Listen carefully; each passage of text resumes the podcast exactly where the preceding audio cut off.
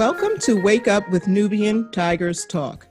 Nubian Tigers are a group of people who met at Princeton University and have continued to be friends throughout the decades.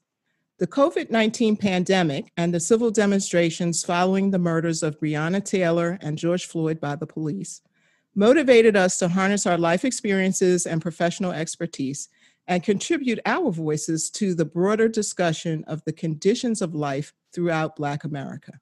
My name is Michelle Jacobs, and I'm with my co host, Ray Smaltz. Before we get to today's guest, I'll turn it over to Ray. Thanks so much, Michelle. And for those of you listening for the first time, the acronym WAKE or WAKE stands for Wisdom, Advice, Knowledge, and Engagement. And the UP is the abbreviation for Princeton University, only backwards. When the late civil rights icon and longtime Congressman John Lewis was only 23 years old, he delivered an inspiring speech at the historic March on Washington in 1963 and punctuated the end of it with Wake up, America, wake up, for we cannot stop and we will not and cannot be patient. This podcast aspires to wake up our listeners to some of the very same struggles within America today and across the globe. And Michelle, we're now less than two months away from what could be the most consequential presidential election in our lifetimes. And because of that, today, Ray, we're going to be doing something different on our episode. We're actually going to have a series of panelists speaking on election related issues. So we hope you'll stay around for all three presentations, and there'll be a roundtable discussion amongst our panelists at the end. We'd like to welcome to the show our first guest for this discussion, Mary Nelson. Mary was born, raised, and resides in St. Louis, Missouri. She graduated from Princeton University in 1977 with a degree in political philosophy and later attended the University of Missouri School of Law for her JD. At the law school, she was classmates with Jay Nixon, who eventually would become the governor of Missouri from 2009 to 2017. Mary worked on Nixon's Democratic primary and general election campaigns, and then served in several key positions during his administration. She has been recognized by the St. Louis Black Bar Association as a legal legend, received the Women's Justice Award from Missouri Lawyers Weekly and the Order of the Coif from the University of Missouri Law School. And we're not talking about coiffure, we're talking about coif, okay? That's academic excellence if you guys don't know. Welcome to the show, Mary. Thanks so much, Ray. Good to be here. So, Mary, in reading your bio, you've obviously been a very committed public servant to the St. Louis community. And considering you could have made tons of money in the uh, private sector with any major law firm. Uh, at least that's what I've been told. So, anyhow, what inspired you to remain so closely affiliated with Missouri's politics and the plight of the state's Black and Brown community? You know, going to Princeton, you are practically indoctrinated on the principle of working in the community service and the nation's service and the service of humanity and I'm certainly um, part of that movement and was really fortunate when I was there to have been exposed to people like Barbara Jordan, Shirley Chisholm, who spoke eloquently and very compellingly about taking what you've learned at Princeton and applying it to your community at home. So instead of staying on the East Coast I was very anxious to get back home so that I could try to do some good there. Well, those are two excellent role models to uh, to pattern your career after. But later on, Mary, you were able to ride the the wave, the Barack Obama wave, okay, into the office and administration of Jay Nixon. So, what was it like being involved in his campaign? Going around the state campaigning and being his liaison to the Black community. And how were you deployed by his campaign and his, his, his administration during your tenure with him? Um, by the time that Jay recruited me for his uh, first term in office, I had sort of been around the block politically in St. Louis and at the state level. I had worked in economic development in the city of St. Louis. I had worked in two mayoral administrations in the city and had also worked as general counsel and legislative director for the Missouri Speaker of the House, another classmate of mine. Um, so I sort of knew the lay of the land and what Jay wanted me to do, and I was sort of surprised at the role he wanted me to play, was to be his director of boards and commissions. And in that role, you're essentially um, using the delegated authority of the governor to appoint people to state boards um, and commissions all over the state and in all kinds of areas, whether it's Clean Air Commission or the, I don't know, State Fair, or, I mean, they're just hundreds and hundreds of different commissions. And I really saw it as an opportunity to mobilize a statewide volunteer pool, drawing not only on the political connections that Jay had, but on personal connections that I had, so that we could extend our footprint of influence all across the state and in every community in the state, including people of color. So, you um, can you tell us a little bit about what the challenges you faced um, working for Jay Nixon in terms of making relationships in the Black community um, and how how did you go about establishing credibility for him and for yourself in the community?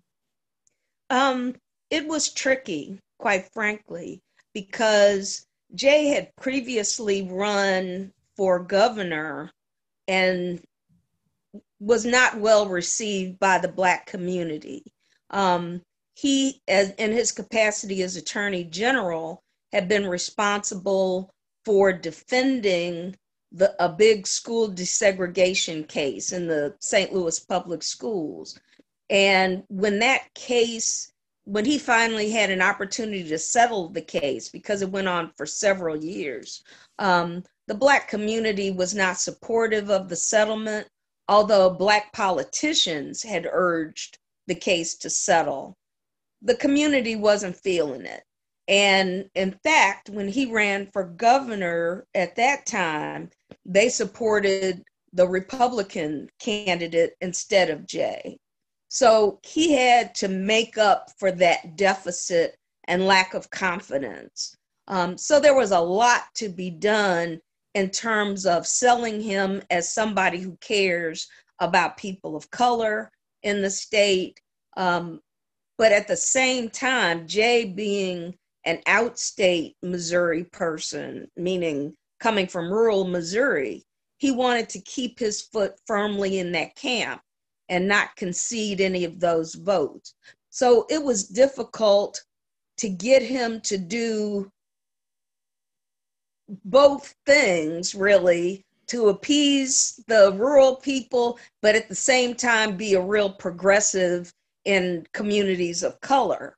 And, you know, I pushed him into doing a number of things that were historic for the state. We did a lot, made a lot of firsts for the state of Missouri in terms of appointments to the bench and to boards and commissions, but he never really wanted to take credit for it.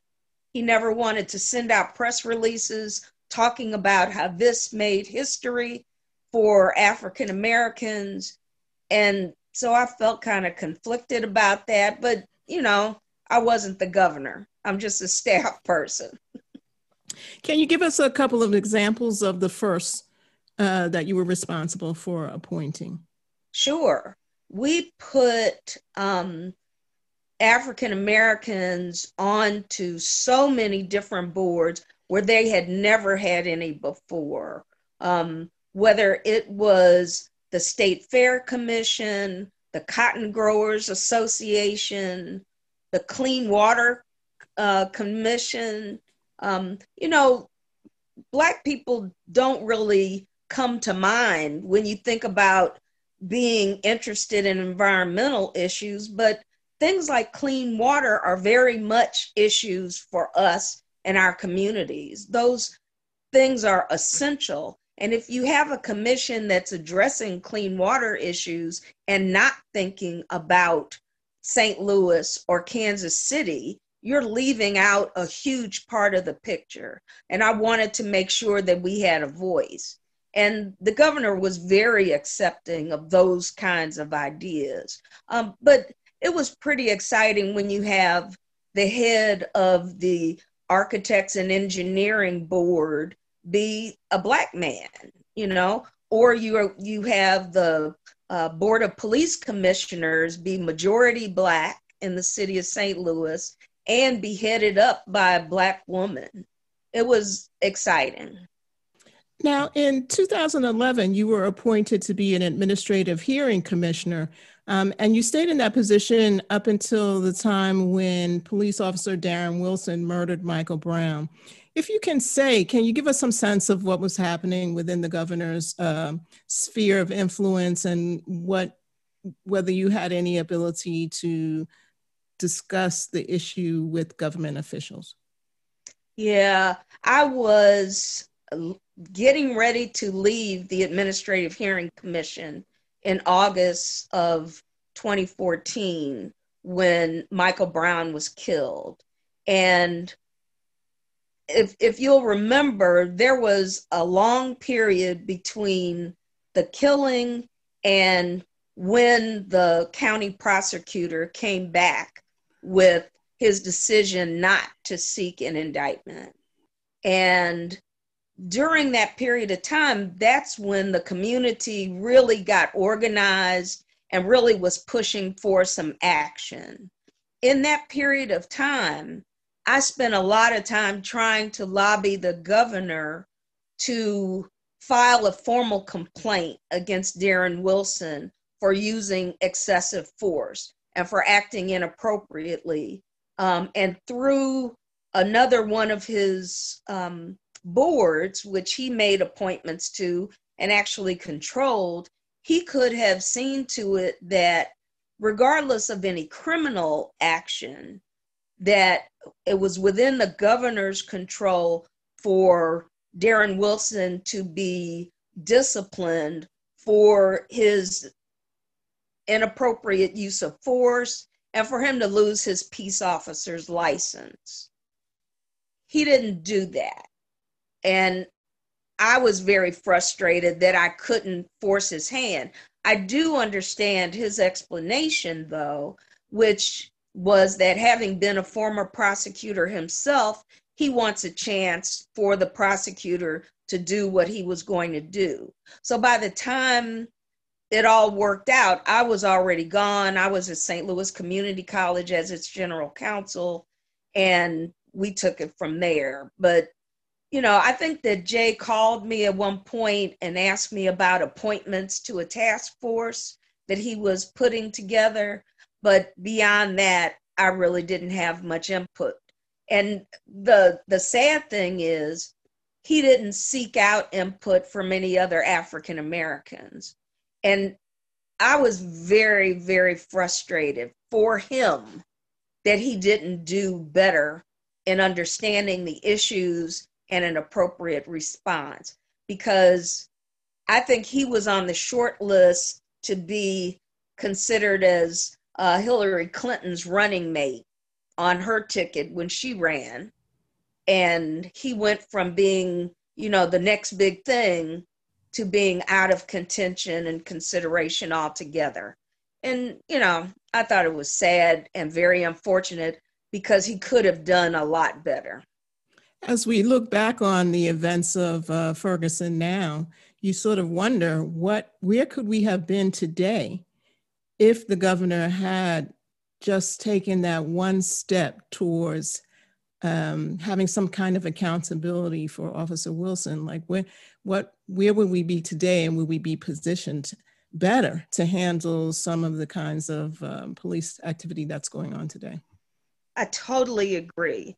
Um, certainly Mike Brown was not the first black person to be killed by police. But in this age that we're in and with the focus with you know everybody having video cameras um, ready and to to film everything. I think it could have been important in setting a national precedent on an appropriate mm-hmm. and and proactive response, not just to a killing, but to the inequalities, the the injustice, the the things that a governor you would hope would care about beyond just another black man did. Instead, you know, things really got out of hand with so much being focused on what kind of person Michael Brown was and whether he deserved it, you know, which I thought was totally unacceptable and very racist. So, Mary, out of that uh, tragic incident, how did the politics in the St. Louis community as well as the state change? Were there changes? Did it improve? Were there uh, people for the first time being elected to public office in the Ferguson community and then later on in other parts of the state? Well, that's the good part of of all of this. That's the silver lining that came out of this tragedy. Um, St. Louis, the St. Louis area, has traditionally been extremely conservative. I mean, I think of all the cities that rioted during the 60s and 70s, St. Louis was never among those cities. Um, our politics tends to be very old school, very democratic machine, all that. And so the change with the Michael Brown killing really was that, you know, the cameras were focused on St. Louis for a sustained period of time. And young people came forward as the new activists. They found their voice. And because they were able to find their voice, older folks supported them and came forward. And it really snowballed into an opportunity for the community to understand what power they had. Not only did they oust the St. Louis County prosecutor who had failed to act to get an indictment against Darren Wilson and replace him with a, a black man, but there were also mayors that were elected because of their activism, um, national spokespeople like Brittany Packnett came out of that movement. I mean, I think that we set a pattern for the rest of the country to follow with regard to political empowerment that can come out of that kind of tragedy. Well, here's the weird thing we've had multiple tragedies since, right, in those six years. Yeah. And so the country right now is at a position where how will people have to figure out ways in which to stop the black vote, to suppress the black vote. Have you, what have you seen in Missouri in terms of some of those uh, ways in which uh, the black and brown vote is going to be suppressed? And do you anticipate even uh, worse uh, things being done uh, for this upcoming election?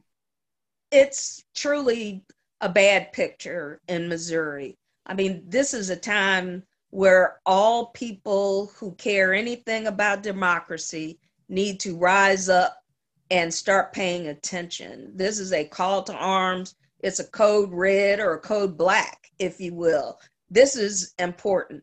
Um, in Missouri, the state legislature, at the very last moment at the end of the session, uh, passed a bill allowing mail in ballots for the first time in the history of the state. What they didn't do was think through how does this thing of mail-in ballots work so as to allow people to comfortably vote. They didn't deal with that. So as a result, there's a lot of confusion in the state with regard to mail-in ballots versus absentee ballots because they tweaked the rule with regard to absentee ballots to allow certain people to vote absentee because, you know, of COVID 19. Mail in ballots have to be notarized and properly filled in. Not- so there are all these new Absolutely. So there are all these new rules around mail in ballots. And so if there's no provision at all for the election authorities to notify a voter that they failed to fill out their ballot properly. Mm. So the odds are that their ballots can be discarded for something as simple as not sealing the envelope properly or not completely, you know, checking boxes or whatever. So there are lots of ways there that people will fail in their ability or their attempt to vote. And it's it's frightening because, you know, so many people rely on Facebook and social media for direction on on things as as important as voting unfortunately and i've seen a lot of information out there that does not reflect missouri law mm-hmm. and you know things like telling people to take their mail-in ballot and hand deliver it to the election board maybe that works in some other state in the state of Missouri, a mail in ballot must be returned by mail. If you try to deliver your mail in ballot in person, it will be discarded.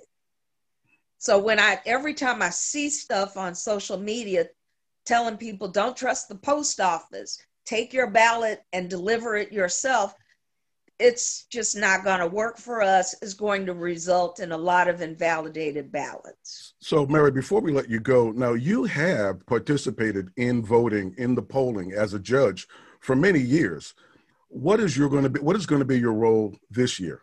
Well, not just as a judge, but also as a poll watcher, and for the last, I'm going to say four election cycles, I've been a part of the Democratic Party's voter protection project, where we troubleshoot uh, voting issues. Um, I expect to be a part of that uh, cadre of attorneys again this year.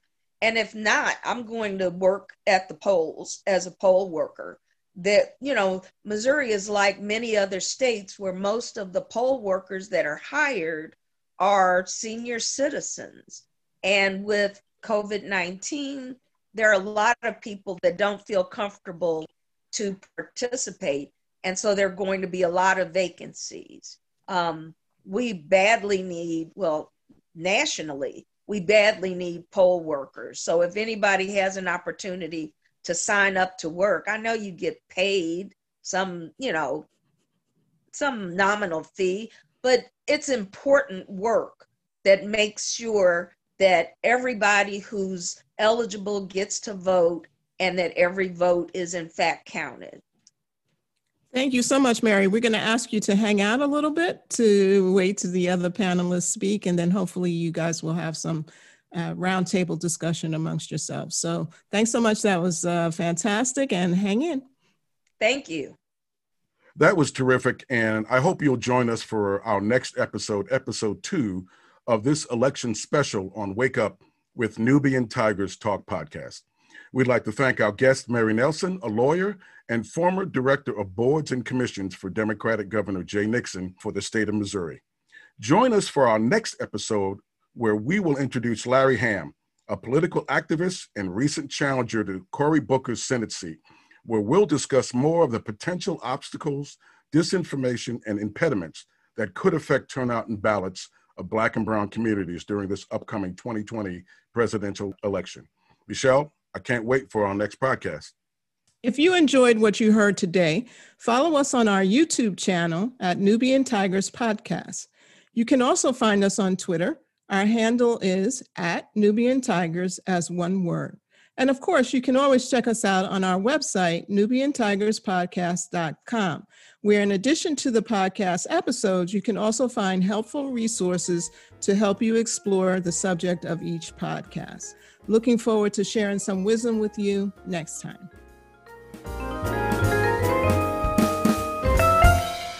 Wake up, wake up, wake up.